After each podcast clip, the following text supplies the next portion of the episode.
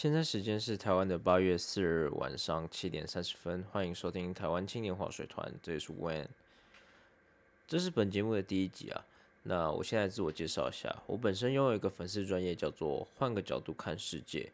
那我在 Podcast 上面的内容，我都会同步分享在我的粉丝专业上，欢迎大家在粉丝页上或其他平台订阅、按赞、分享我的频道。那我是一个上班族，同时也发展了很多。主业或是副业这样，那 podcast 可能是我同时拥有第四份或第五份工作，我不知道。我同时做很多事情，那也包括追剧之类的。本人的理念不全然为了政治啊，那也为了分享我粗浅的世界观和价值观。那我希望我的言论可以改变世界那么一点点，让台湾变成更好的国家。如果有任何可以帮助到大家的地方，欢迎留言给我。那。自我介绍到这里结束，我们来聊最近的时事吧。呃，最近最火的话题大概就是上周剪掉进入中心楼查案这件事情。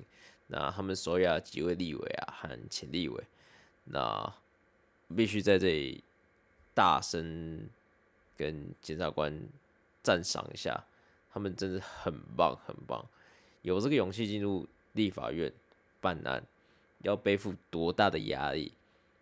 可能身边的亲人啊、朋友啊，都会遭受就是政党啊跟请全国之力啊，还是国家机器的威胁啊。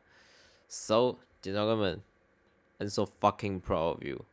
那现在案情已经来到了徐永明八十万元交保，啊，苏正清、陈超明、刁国栋羁押禁见，陈唐山呢五十万元交保，赵振宇一百元交保，限制居住、出境、出海。